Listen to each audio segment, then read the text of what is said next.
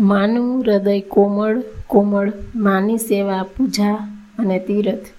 મંદિરમાં દેવ દેવીઓની પૂજા કરીએ છીએ. પહેલાં પગથિયાથી હાથ જોડતા, માથું નમાવતા, છેક ગર્ભગૃહ સુધી જઈએ છીએ અને બધા આખડી રાખીને તેની કૃપા મેળવવા. ઉત્સુક આપણે ઘરમાં માતા પિતા કે હયાત હોય તો તેમની સેવા કરવામાં કાચા પડતા હોઈએ તો આપણે નગુણા કહેવાય. જે માતાને આપણને પોતાના ગર્ભમાં ધારણ કરીને નવ મહિના પોસ્યા છે, આપણા સ્વાસ્થ્યની કાળજી રાખવા પોતે ભાવતા ભોજનનો ત્યાગ કર્યો છે, શારીરિક કષ્ટો વેઠીને આપણને જન્મ આપ્યો છે. જન્મ્યા ત્યારે ખાવા પીવાનું, બેસવાનું, ઉઠવાનું કોઈ ભાન નહોતું, ત્યારે આપણને સાચવવા અનેક રાતોના ઉજાગરા કર્યા છે.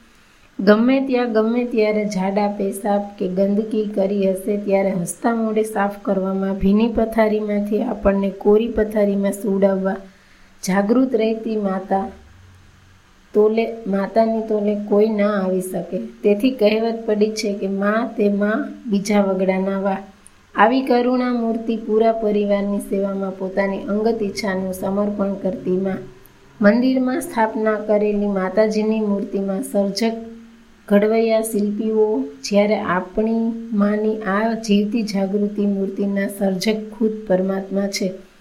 ભગવાન કરુણાના સાગર છે. બધાની ઉપર કરુણા વરસાવે છે. પોતાના કામમાં મદદરૂપ થવા તેમણે પોતાના હાથે હાલતી હાલતી મમતાની મૂર્તિ કરુણાના સાગર સમય પોતાની પ્રતિકૃતિ આ સૃષ્ટિ પર મોકલી છે. આવી કરુણા મૂર્તિમાં અને એવા જ પરમ ઉપકારી પિતાજીને જીવે ત્યાં સુધી કાળજીપૂર્વક સેવા કરવાની આપણી પવિત્ર ફરજ છે. માતા પિતાની સેવા એ જ પૂજા છે તીરથ છે, યાત્રા છે.